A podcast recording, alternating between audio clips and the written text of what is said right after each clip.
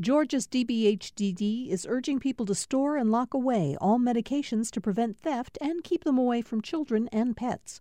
Old medications can be disposed at Dropbox locations. Dropbox locations can be found at opioidresponse.info.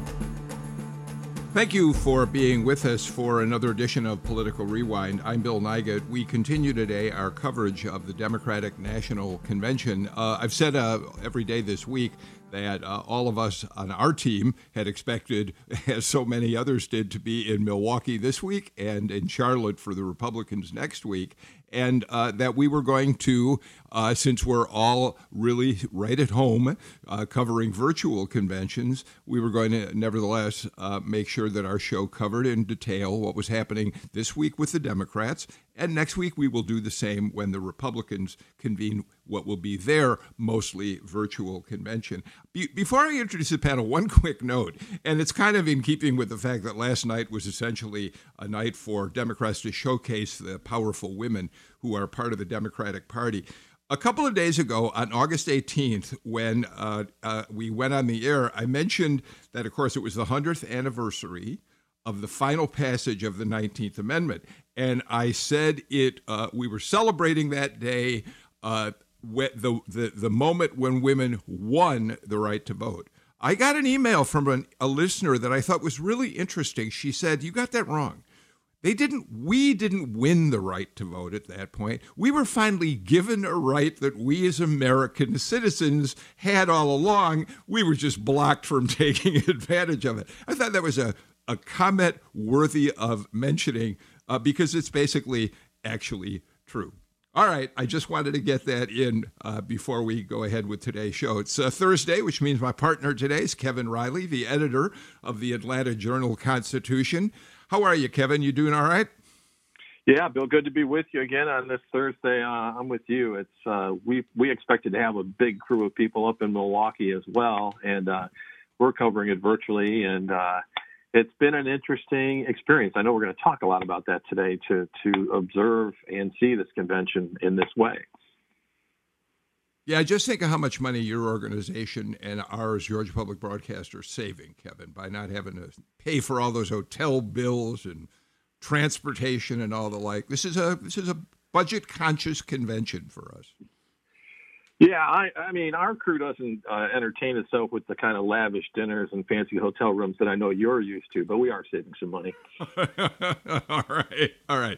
Uh, we're also really pleased to be joined today, and it's always an honor to have Representative Calvin Smyre on our show. Representative Smyre is uh, the longest serving member, the dean of the Georgia legislature. Uh, Calvin Smyre, you have been in that position for 45 years. Have I got that right? And I think when you were elected initially, um, you were the youngest uh, member. That was in 1974. I think you were like 26 that's, years old. You were the youngest member of the House at that point, that's right? That's correct. Uh, 46 years. Don't take one from me. Oh, 46 years. Thank you. Okay, glad you explained that. Calvin Smyre has held virtually every every position you could want to have in both the Georgia legislature and in uh, national politics, having been the chairman of the National uh, Legislative Black Caucus, among many other um, positions that you have held both as a state leader and as a national leader. So, Calvin, thank you so much for be- being with us today. Thank you for being inviting me. Um, and Calvin, of course, is a member of the Georgia delegation to the Democratic Convention, as is Ted Terry. Ted Terry has just won the Democratic nomination uh, to become uh, the candidate for District 6 in the DeKalb County Commission after uh, finishing his uh, tenure as mayor of Clarkston, where he became pretty well known because he was mayor of one of the largest and best known refugee communities in the country. Uh, now, Ted, you've you've won the nomination, and and you uh, automatically move into the seat because you don't have any opposition. So you'll be sworn in when the new commission meets, right? Yeah, good morning, Bill. Um, that's exactly right. It's uh, the Super Six district. It's half of DeKalb County, uh, 350,000 people, and it's the most uh, Democratic county commission district in the in the state, probably. So no Republican challenger. Uh, but thanks for having me on. It's an honor to be on with uh, Kevin and also uh, Dean Smyre. I met him over 15 years ago as a young Democrat, and uh, he's been just a, a, great mentor and leader in our party. And it's uh, great to be on with him as well. Thanks for having me. Um, we're not we're going to talk about this a little later, but one of the reasons we were really eager to hear you today, Ted, is that you've been, uh, you have always styled yourself as a, as a liberal Democrat. You are a big supporter of Bernie Sanders. And as we go into the show, I really am eager to hear your thoughts on whether there is really going to be a unified Democratic Party moving forward. And we'll get to that in just a little while. But I, before we do, I want to introduce a first time panelist who I'm really pleased was able to join us today. Amy Kramer is the co founder and chair for Women for American America First. Uh, you ran in that just you ran you just uh, reminded me in for the sixth district congressional uh, seat as a Republican in that field, Amy, of like what twenty uh, people, um, but more important, you're also uh, have been very important to the Tea Party movement in the state of uh, Georgia and beyond. You founded Tea Party Patriots. You went on and became the chairman of Tea Party Express. So you have a long history of conservative activism. Thank you for being here today. Well, thank you so much for having me. I'm excited to join you guys. And uh, yes, I am one of the founders of the modern day Tea Party movement co-founded Tea Party Patriots, and then really cut my teeth in politics on congressional and senatorial races with Tea Party Express. We were a significant part of taking the gavel out of Pelosi's hands in 2010. Uh, so we're looking at that same scenario now and hoping to do that again. Uh, but I'm excited to be here and talk about this Democrat convention. Well, thank you for being here. Um, Kevin, let's start with talking about uh, Kamala Harris. Um, she was obviously the uh, star attraction of last night's convention. Um, and you know, Kevin, I think one of the things that's interesting about her speech last night is that, first of all, we know how aggressive Kamala Harris can be when she wants to go after someone who is her opponent. We saw that in a debate against Joe Biden, where she really took him down over his lack of support for uh, in the early years of busing. Uh, she can be a, really uh, an attack dog, and that's what we expect a Democratic vice or a, any vice presidential candidate is going to be: a stalking horse going after the other side. With that in mind, Kamala Harris worked last night with a scalpel, not a sledgehammer. Is that a fair way of putting it, uh, Kevin? I think that's true. I, I, and I thought that she also uh, really um, uh, was emotional herself and, and, and gave uh, emotional an emotional speech. Uh, again, out of character. I mean, she's a past uh, uh, prosecutor. I mean, and you know, she's known as as a tough person, and and we that's generally the impression I think people came away from the primary season with.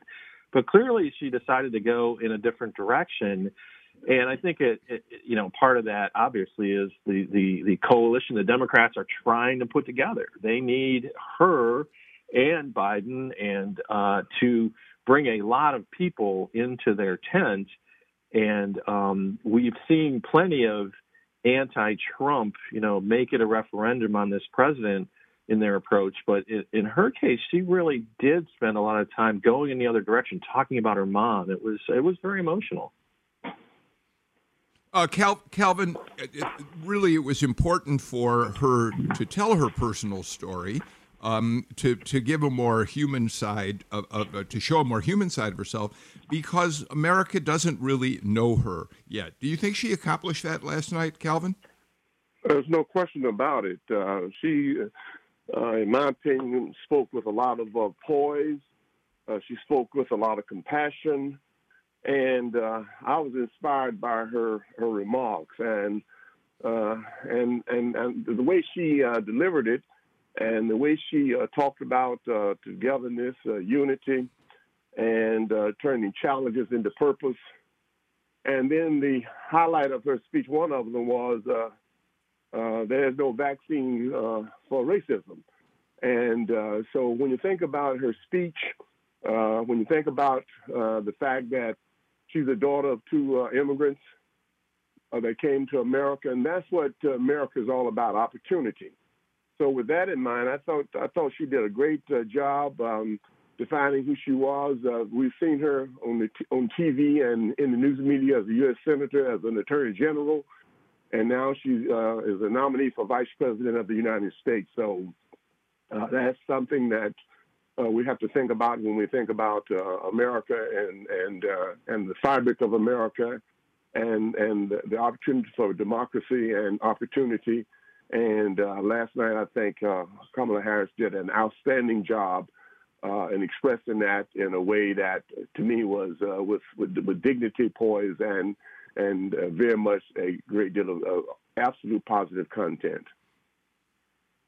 Um, when I said that she basically used a scalpel, not a sledgehammer, in uh, in going after President Trump to an extent, um, I, I want to play. Uh, let's use the uh, clip five, uh, please, Sam. Uh, this is uh, Kamala Harris during her speech last night, and then we'll get Amy and Ted to weigh in. I have fought for children and survivors of sexual assault. I fought against transnational criminal organizations. I took on the biggest banks and helped take down one of the biggest for profit colleges. I know a predator when I see one. My mother taught me that service to others gives life purpose and meaning.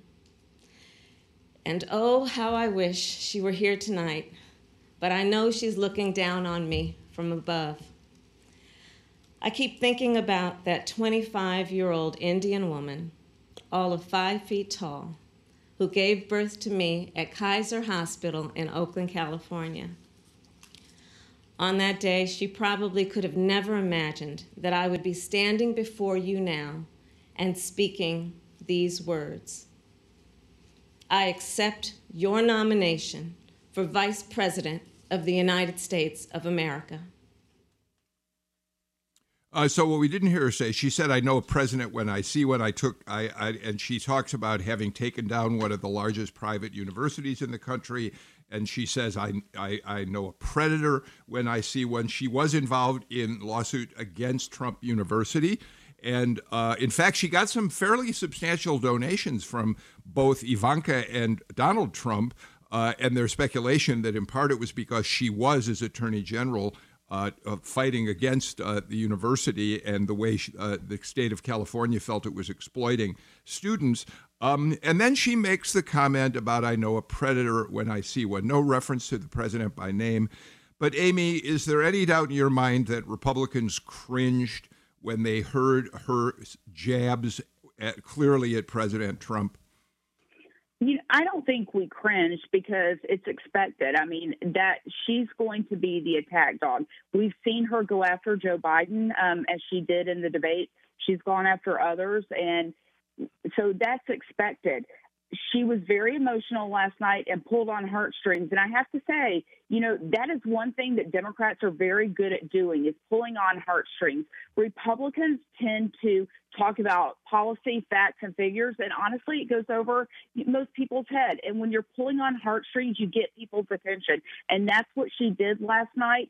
Um, I felt bad for her actually because when she said, you know, I accept the the nomination for vice president of the United States it was silent, you know, and you, she should have been in an arena full of people. And it was unfortunate that she didn't have that moment um, as a human being. You know, I, I felt for her, but, uh, you know, she can stand up there and say, uh, talking points and, and point these things out. But at the end of the day, we need to go look at her record. And quite honestly, I think she's pretty radical and uh, not what America wants. I think that Ted Terry is going to be one of the most interesting efforts that Republicans are going to try to make. Is here's a woman who was a pretty tough prosecutor, uh, both uh, as a district attorney in San Francisco and later as attorney general. Pretty tough on crime. She was got a lot of pushback from the African American community in California because of her aggressive uh, prosecutions of African Americans. And so it's going to be interesting, Ted, as Republicans try to paint her as part of that radical left wing uh, that is out to give criminals free reign on the streets. I'm not suggesting, by the way, Amy said it that way, but that, that's essentially kind of a larger uh, way in which people are talking about it. Right, absolutely, and uh, and uh, Calvin was exactly right. I mean, I think um, just uh, one, just how she delivered the speech, and and just how uh, emotive she is, um, and genuine, uh, authentic. I think are the words that come to mind, and I think that's uh, so the the delivery and the story about her immigrant parents' background. To me, that was pulling on the heartstrings. Amy's exactly right. Democrats love that stuff. Um, but I think voters love that stuff also. I think people want to know that you're more than just a, a suit of uh, you know policy ideas. That you have a background, that you have a story, and you have a perspective. Um, you know, certainly some of um, Senator Harris's lines were meant to, uh, to to, poke the Twitter beast uh, that is Donald Trump, um, and she's doing exactly what she needs to do. She needs to divert attention and the attacks towards her while Joe Biden is the one who's running for president. And if Donald Trump, the Republicans spend all their time attacking Kamala Harris, um, then Joe Biden will be better off because of it. You know, Kevin, somebody I, I, heard on one of the networks yesterday say last night was a night. If anything was going to really get under Donald Trump's skin, it would be last night. You had Hillary Clinton, Kamala Harris both talking, Elizabeth Warren. You had a perfect storm of people who really incite him. And boy, he fired off all caps tweets all night. I think whoever said that earlier was right on the money. Kevin? Yeah, I think I think that's a good point, and of course, uh, for all of us, uh, we journalists, uh, uh we enjoy it because it's sort of entertaining, uh, and we're of course watching and you know uh, paying attention to this and following the race. But I mean, I kind of am curious. I guess for Amy's opinion, I mean and others can chime in. Do you think anyone but Democrats is really going to watch are going to watch a, a, a, virtual convention like this? In other words, as powerful as that moment was uh, for uh, Kamala Harris and Democrats, um, it, would it persuade anyone who's not already persuaded, and would they be watching? Uh, you know, Kevin, I don't. That's the thing is the numbers have been down um, for this. It, they didn't get the numbers that they expected, and I know that a lot of my friends and people that you know I regularly interact with were not watching it. They weren't tuning into it. Um, and when you're when you are watching, it's like a telethon. Yes, she did pull on heartstrings, and I think Joe Biden did a a great. Um, I think her spe- her portion of the debate was actually the best. But at the end of the day, it is like a telethon, and you don't have the audience interaction, and it gets kind of boring after um, you know a while. So I think maybe people did tune in in the beginning, but then they tuned out, and I can't say that I think it's going to move people. Um, personally, I think it's been a lot of doom and gloom and everything that's wrong with America. And uh, and I, I mean, it's not inspiring. So why would you continue to tune into that? But then I got to ask you, and I'm sure you're expecting this follow up. Eh, won't the Republicans have the same challenge? I mean, their their fans will be watching them. Will they really get to anyone else? They've got the same challenge, right? I do think it's going to be a challenge. Uh, I actually think that Republicans have the advantage here because they go second, um, and they have seen what the Democrats have put together this week, and so it should inspire them to do better. It's a difficult task. It's a really difficult task. So, but we all know that Donald Trump, um, it comes from, you know, he is a showman and he likes the the big pop pomp and circumstance, and so hopefully it'll be better and more entertaining. But I don't know how you do that without the audience there because those cheers and boos and all that bring a lot to it. Um, Calvin, I want to get you in here um, because, uh, I, I, first of all, um, if you want to respond to anything that was said about uh, Kamala Harris, uh, by all means, uh, you are welcome to do that. But um, I also want to get to President Obama in, in, in a moment here. Um, so f- before we do that, um, do you think? I, I, I postulated that it's going to be a little hard, harder than Republicans think it might be, to attack her as somehow a radical leftist, given her record as a prosecutor. Your thoughts on that? And and on the other hand, there are people in the Democratic Party on the liberal side of the party who are going to be uh, unhappy about her aggressive prosecutorial style. Speak to that for just a minute. Well, you know, as we look at uh, this is my 11th um, uh, Democratic convention, and uh, conventions, um, and, and, and, addressing uh, Amy for just a minute, second, conventions are like a, a, a two-step dance. It's, it's, um, it's uh, trying to keep your own in the tent and then pick up others uh, to join the tent. And it's a dress rehearsal. It is a, an opportunity for you to uh, um, uh, get yourself together prior to uh, getting the campaign oriented and started, and you know for that long 100 yard sprint. So th- that's what conventions are about, and and and I think the fact this was virtual and the Republic is going to be virtual is, is going to be a situation where we all uh, we, we we under different measurements. But to me, uh, the way that uh, Kamala Harris has, has postured herself, uh, we all know that she's relentless. We all know that uh, she has the uh, background and uh, the political um, tuneness to be able to carry on and to take on. And to me, I think those are some of the qualities and, and that I think that she has shown over the years, and uh, and I think she will she she'll bowl well. And I think one of the largest and uh, um, debates you will see in attendance wise will be uh, uh, Harris versus Pence uh, as they debate uh, the two VP nominees. And I can guarantee you uh, that's going to be made for made for a web watching and, and live streaming and, and virtual viewing. So I'm excited about it. Um, I think she comes equipped, um, and I think her tone is to set the nation in the right direction, and I think she's got the uh, um, the intellectual capacity and and the the content to do that.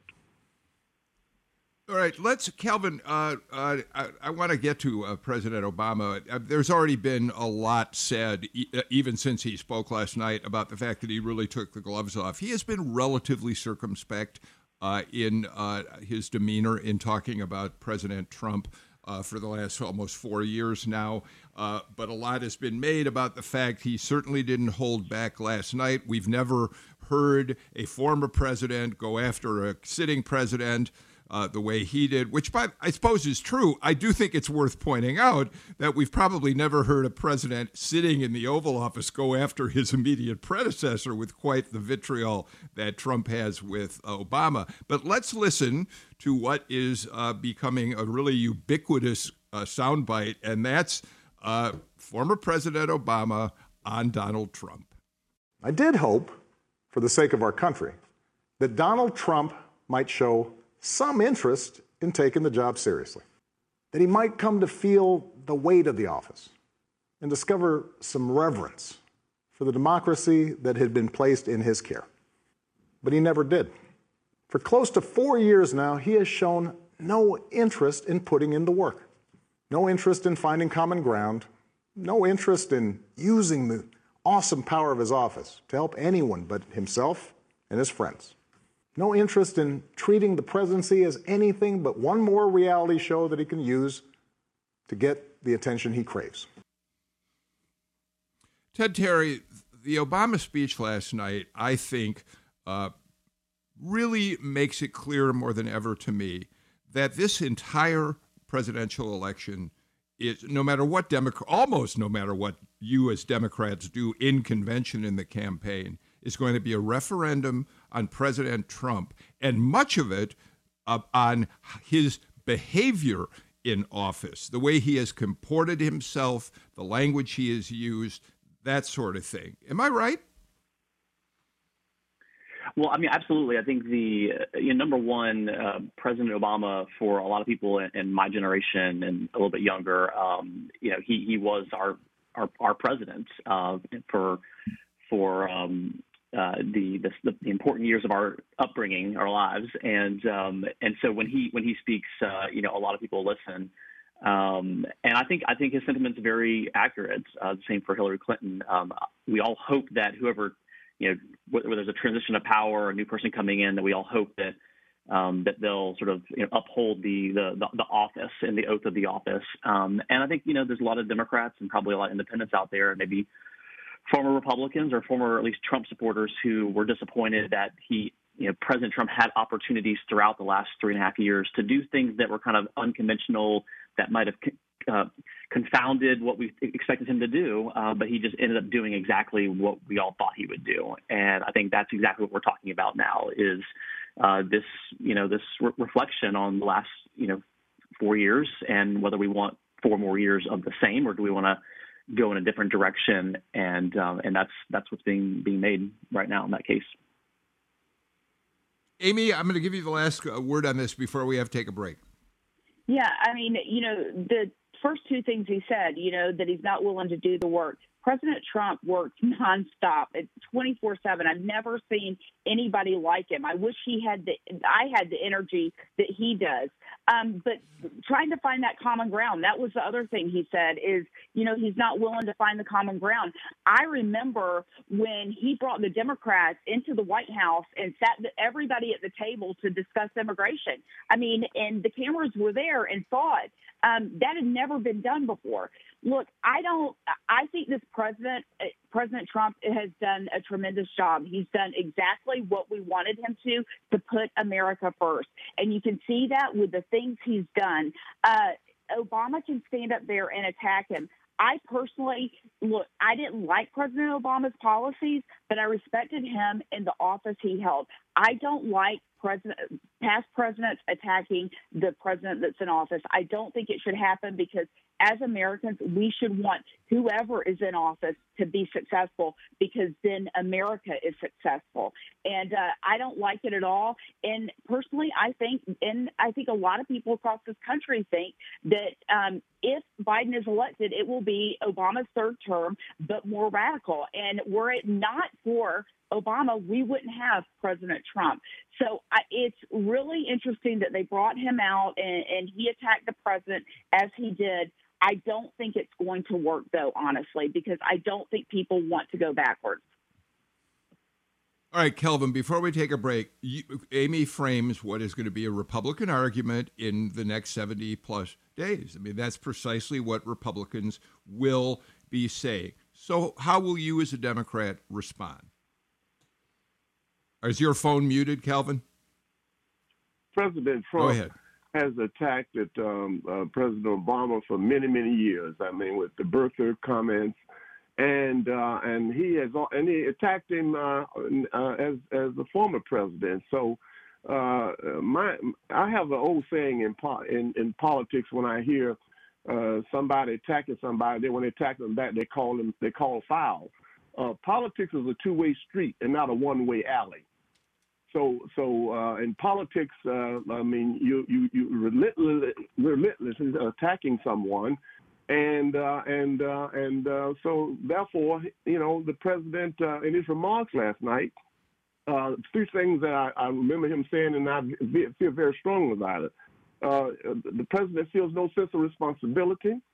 he's not taking his job seriously, and has no interest in the common ground and, uh, and, and absolutely should be caring about all Americans. So when you think about uh, how uh, President Obama framed it, uh, I, I, just think that uh, that the way he framed it, the way he stated it, uh, the place where he stated it from, Philadelphia, and speaking as it relates to the Constitution and the rights thereof, I think it was well placed and well framed. And and again, politics is a two-way street and not a one-way alley. You cannot continue to relentlessly to attack someone and don't expect them to come back with some sort of uh, a defense of their record and their character. So that's that's how I see the political framework at this juncture.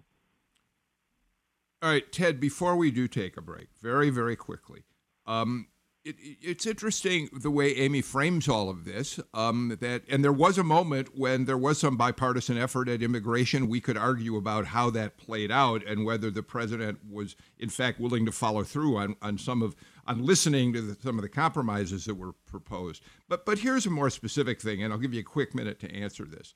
Um, it's interesting that President Trump came into office with an enormous opportunity, and that is he did have the ability uh, to reach out across party lines and try to form a governing coalition that um, he was free to do because he had such strong support from Republicans at that moment. He had a lot of capital to work with.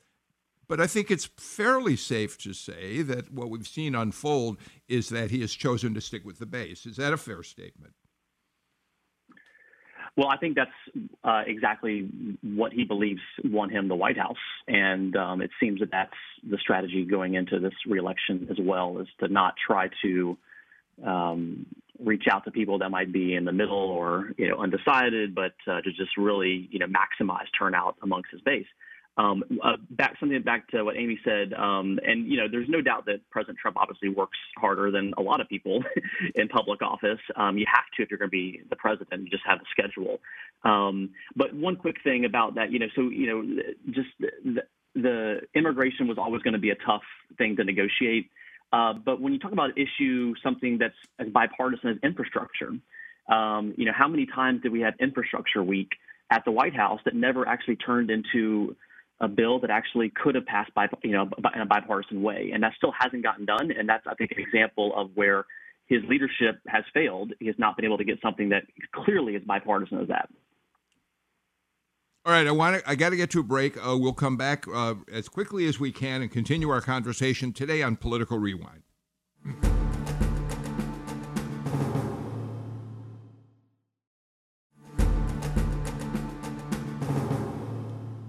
We're joined on Political Rewind today by our newest panelist, Amy Kramer, who was an important leader in the Tea Party movement here in Georgia when it was uh, all put together back in 2010. Kevin Riley, uh, the editor of the AJC. Calvin Smyre, the dean of the Georgia legislature, and Ted Terry, uh, both Ted, Ted now going to be a, a commissioner in uh, DeKalb County, and Calvin Smyre, of course, is also, they're both uh, uh, delegates to the Democratic convention. Next week, we're going to look at the Republicans as we're doing the Democrats this week. Kevin Riley, you know, Amy Kramer talks about uh, one of the lines of attack that, that Republicans will use.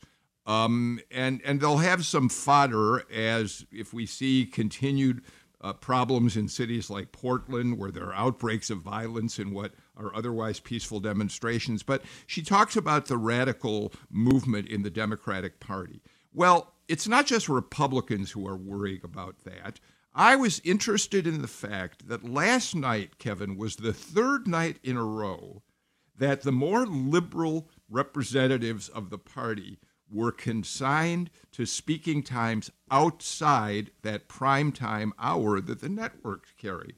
Uh, that's Bernie Sanders, uh, Alexandria Ocasio Cortez, and then last night, Elizabeth Warren, Kevin. So, to an extent, the Democrats themselves are wrestling with the left wing of their own party.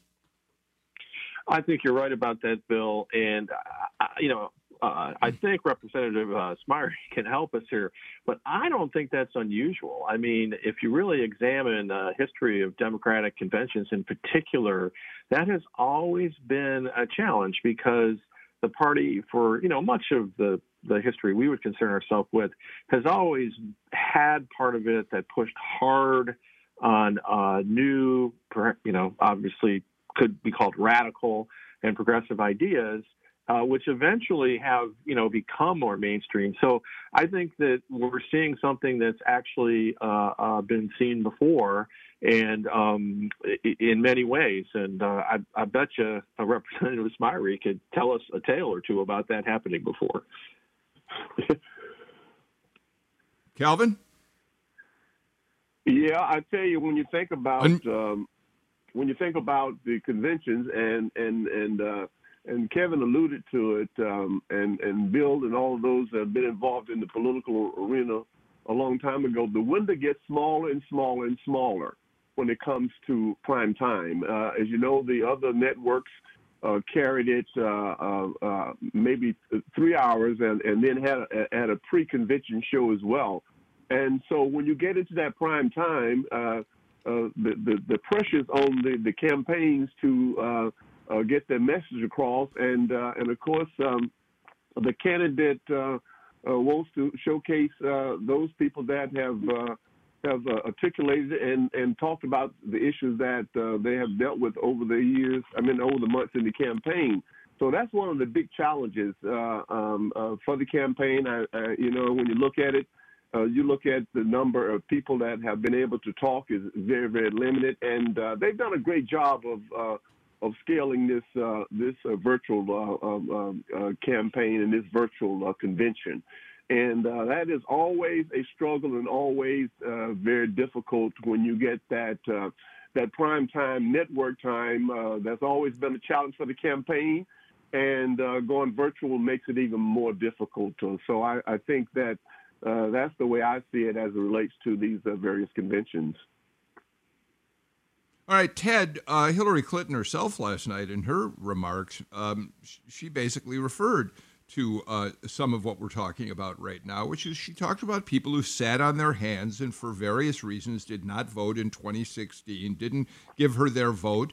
Um, maybe they just didn't like her as an individual, as a candidate. Um, certainly, the Bernie Sanders crowd was very unhappy that she was the nominee. So you're part of that uh, movement, uh, Ted. Are, are the more liberal members of the Democratic Party and the voters who support Bernie Sanders and Alexandria Ocasio Cortez, are they going to be turning out and voting in November? Or is there a possibility that you think the party is not willing to be moving to the left as openly as as they would like it to. Yeah, absolutely, and uh, and Calvin's exactly right. I think you alluded to it also, uh, Bill and Kevin. But uh, these conventions are, you know, America coming together uh, to discuss the issues and to get you know a platform to get a vision. And so it's always going to be a little bit of uh, you know kind of people looking out for controversy. I think even other media outlets were, you know, calling me saying, you know, did, did Joe Biden, you know, walk back on criminal justice reform? You know, why aren't we talking more about climate change? You know, trying to find a few little, you know, things here and there that might, uh, you know, elicit more controversy. But the, the reality is that 2020 is not 2016.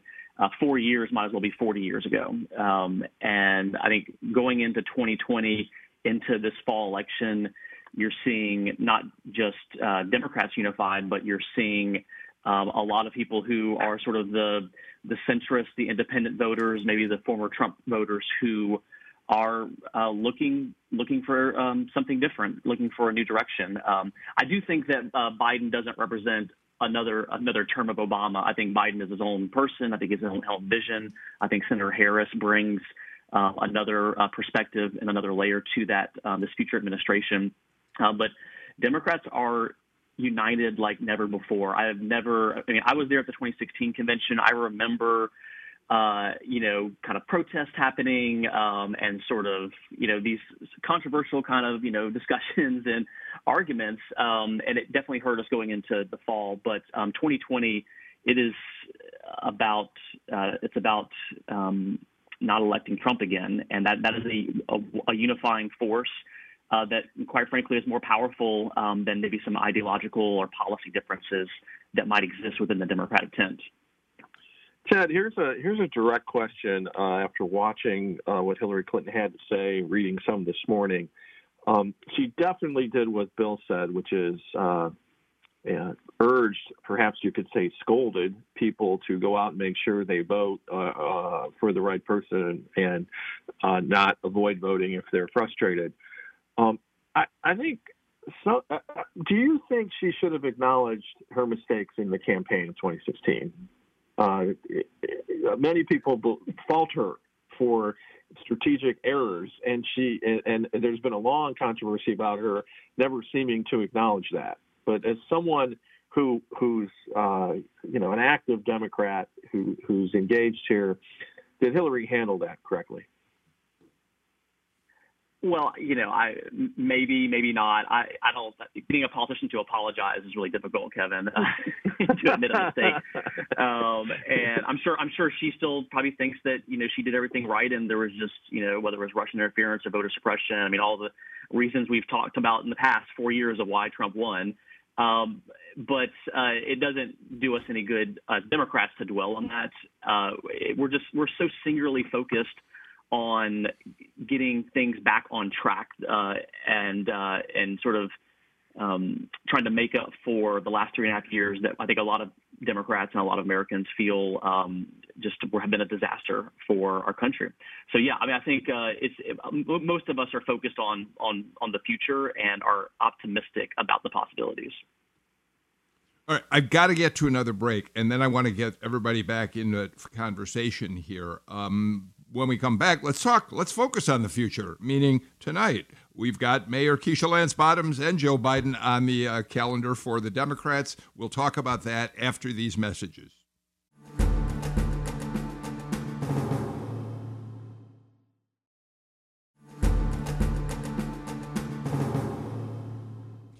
Amy Kramer, uh, close to the top of the show, uh, you made the point, and I think really well made, that Democrats do a really good job at speaking from the heart, at conjuring up emotion, uh, at telling human stories. Well, you know, that's certainly one of the things that suddenly raised Keisha Lance Bottom's national profile the way she responded to the uh, the uh, demonstrations that turned violent in the aftermath of the George Floyd killing, and um, and, and she has really uh, become a mother in addition to being a politician. She'll probably bring that same energy. She's got three minutes tonight, we're told, Amy, but she does that well, and she'll win a lot of uh, uh, support in doing that, I imagine, Amy. You know, I agree with you on that. Uh, she did very well when she came out and spoke that day from the heart as a mother, and it became a national story. Um, so I expect her to do that uh, tonight. I, am not surprised. I, I actually think that they maybe should have given her a little bit more time than the three minutes, but they haven't.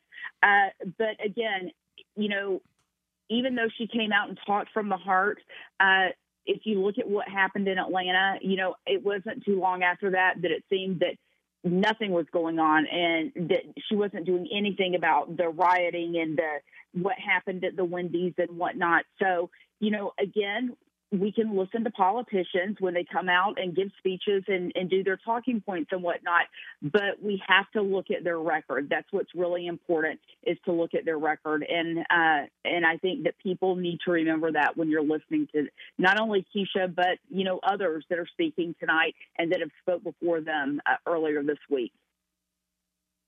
So, Calvin, it's interesting. Um, uh, Joe Biden has called uh, Keisha Lance Bottoms a rising star in the Democratic Party. Interestingly, for Georgians, President Trump has called Marjorie Taylor Greene a rising star in the Republican Party. There's a contrast for you, Calvin. uh, the only difference is that uh, Keisha Lance Bottom is a true uh, rising star in, in the sense of the fabric of America.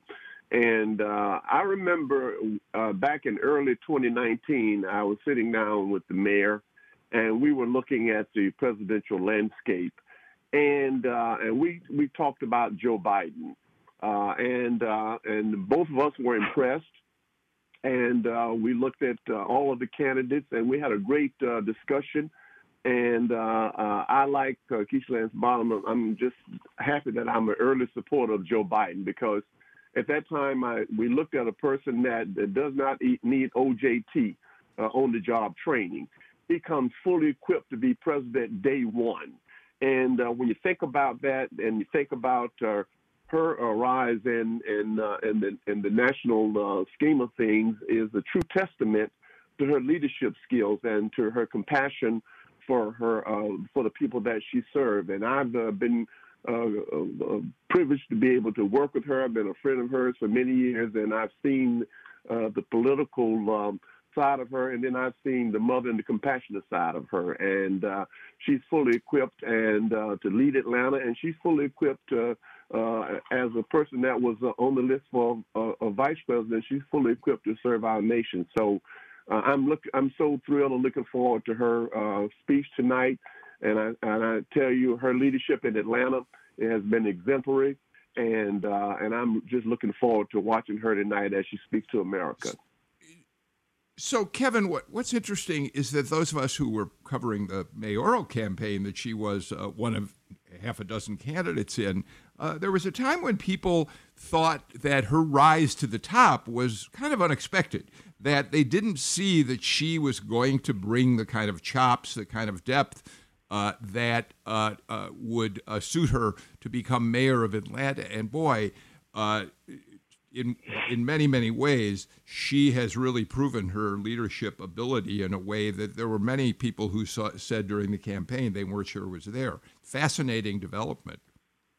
Well, Bill, you know, I, I don't know that that's a universal sentiment. Um, I mean, so, you know, just three years ago, she was one of 15 people on the Atlanta City Council, not particularly well known. I mean, you know, and she, uh, she won the mayor's race, but it was extremely close. I mean, it was, it, she yeah. could have easily, you know, not won that race and, and just be an obscure politician today. Um, and depending on who you talk to in the city, you would have, you know, very uh, strong, powerful, positive things to say about hear about her, and and people who are very optimistic about her. But she also has detractors, and there are people, and I yes. would I would say the Atlanta Police Department and its leadership may be among those people who would say she has not handled all of this so well. Um, we we did a story recently about this in the AJC, how on a national stage she has many fans, and locally she has uh, a lot of detractors. Not unusual in the world of politics, but um, I think that uh, there's a lot of talk about her, and I would expect she handles this tonight very well. She's well suited for this kind of thing. But there'll still be people here in Atlanta watching, wondering if she's the mayor that they would like to have. Yeah, I, I, I think Amy, I, w- I was not suggesting that necessarily she's become universally acclaimed. I'm just suggesting that there are people who didn't see her as the kind of leader uh, she has risen to become, but she does have many critics. Amy, real quick comment from you on that, and then we got to move on. Yeah, I just wanted to say, and it kind of echoes what Kevin said, is that, um, you know, I would say that the police department may have different feelings about that. Uh, she certainly wasn't yeah. uh, supporting a female police chief there. And one other thing, you know, she's taking away freedom and liberties when she is mandating mask wearing in the city of Atlanta. I know the whole mask topic's a different thing, but it comes down to freedom and liberty. And so that's a real issue. Okay. Uh, I don't want to get into a mask debate, right? Because that's just a direction I don't want to get in. in. Right. Uh, I, we look. I'm, you know, wear a mask. Would you please wear a mask? All right, real quick. Um, we don't it's have much between, time. It's between Ted wearing Terry. a mask or dying. Thank you, Calvin. All right, Joe Biden speaks tonight. I, Amy has already said that emotion plays a big part with Democrats. They're right. And there's no story in Democratic Party politics more powerful than Joe Biden's. His, his, his wife and his baby daughter killed in a car wreck just as he was about to go to the U.S. Senate for the first time. I remember in, 19, um, uh, in 1987 when Joe Biden launched his presidential campaign, and I was on the campaign trail with candidates uh, all that year and the next we gathered at the Amtrak station in Wilmington, Delaware, where Biden made his first announcement that he was, in fact, going to be a candidate for president. And then we got on the Amtrak train and took the two hour ride into Washington that Biden took every day during his early years in the Senate because he believed he had to be home to be with his sons who were suddenly left without a mother and a baby sister. And and I've got to say, Ted, that story st- and that journey, it was the most single most powerful announcement uh, statement uh, uh, uh, event I ever covered, and I cover I've covered dozens of them. But that story will be told again tonight, and it'll be told throughout the campaign as a sign of the man's character. But you can't just win the White House on character, Ted. Uh, well, I, I don't know. I think maybe you can. Um, I think about George W. Okay. Bush running as a compassionate conservative. Um, President Obama, you know, his story was a large part, I think, of what energized and uh, won over a lot of people. Um, I, my prediction is that Joe Biden's going to win. Um, that his style of politics, compassion, empathy, um, caring, understanding, love, um, those those types of principles are going to make a resurgence. And my prediction is that the next Republican presidential race will uh, bring back compassionate conservatism again because that's that's where we're at in this country. It's it's hard to be dis even though we are disconnected via COVID nineteen. I think that the the state of our uh, politics and our culture, I think, are going to dictate that we um, embrace those types of politics as opposed to the politics of division. Calvin, we're running fast out of time. I'm going to give you about 30 seconds or so to sum things up on that uh, front. Well, I think that uh, I, I, agree with Ted. I think this is going to be about character. It's going to be about fighting for the soul of America. Uh, and uh, I, I, agree with you that uh, uh, he has a compassionate for people, and I think that's going to be the telling point this this this presidential election. We are all out of time. Amy Kramer, Ted Terry, Calvin Smyre, Kevin Riley, thank you all so much for being with us for another edition of Political Rewind. If nothing else, I think we framed how Republicans and Democrats are going to fight it out in the 70 plus days headed to November on this show. We'll be back tomorrow with another edition of the show. Robert Costa from Washington Week and the Washington Post will join us. Uh, so will Patricia Murphy, Andra Gillespie, and Jim Galloway to wrap up the whole convention week. I'm Bill Nigut. Until then, take care and please stay healthy. Bye bye, everybody.